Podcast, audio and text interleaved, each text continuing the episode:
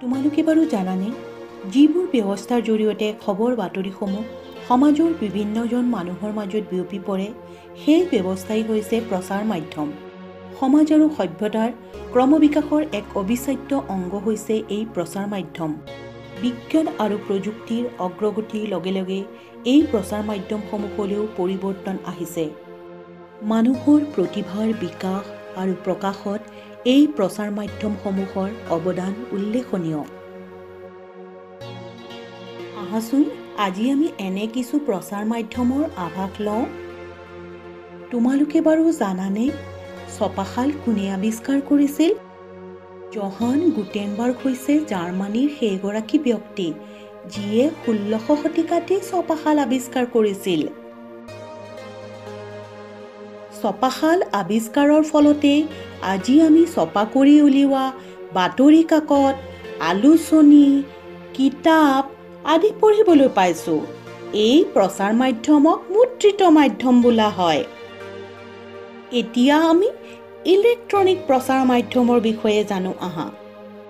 Television হৈছে এটা মাধ্যম য'ত আমি কিছুমান গতিশীল ছবি বাতৰি বা আন অনুষ্ঠানৰ জৰিয়তে দেখিবলৈ আৰু শুনিবলৈ পাওঁ। ই আমাক মনোৰঞ্জনো দিয়ে। টেলিভিছনত আমি দেশ বিদেশৰ বাতৰিৰ লগতে বিভিন্ন মনোৰঞ্জনধৰ্মী কাৰ্যসূচী চাবলৈ আৰু শুনিবলৈও পাওঁ।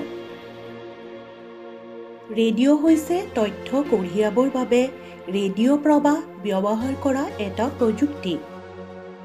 ঠিক তেনেদৰেই ৰেডিঅ'ত আমি দেশ বিদেশৰ বাতৰি আৰু মনোৰঞ্জনধৰ্মী কাৰ্যসূচী শুনিবলৈ পাওঁ। আলেকজেণ্ডাৰ গ্ৰাহাম বেল এজন বিজ্ঞানী অভিযন্তা আৰু উদ্ভাৱক আছিল। তেখেতক প্ৰথম ব্যৱহাৰিক টেলিফোন বিকাশৰ বাবে স্বীকৃতি দিয়া হয়। মোবাইল ফোনৰ আৱিষ্কাৰে মানুহৰ জীৱনলৈ এক অভিনৱ পৰিৱৰ্তন আনিলে। ইয়াক তথ্য আদান প্ৰদানৰ বাবে মানুহে নিজৰ লগত লৈ ফুৰিব পাৰে। বিজ্ঞান আৰু প্ৰযুক্তিবিদ্যাৰ আন এটা উল্লেখযোগ্য অৱদান হৈছে ইণ্টাৰনেট ব্যৱস্থা। তোমালোকে বাৰু জানানে কম্পিউটাৰৰ আৱিষ্কাৰক আছিল চাৰ্লছ বেবেজ।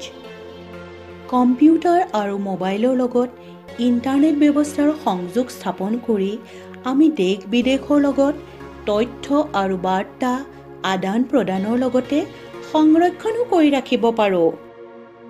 তোমালোকে বাৰু জানানে এই প্ৰচাৰ মাধ্যমসমূহে এখন দেশৰ চৰকাৰ আৰু ইয়াৰ জনসাধাৰণৰ মাজত যোগসূত্ৰ হিচাপে কাম কৰে।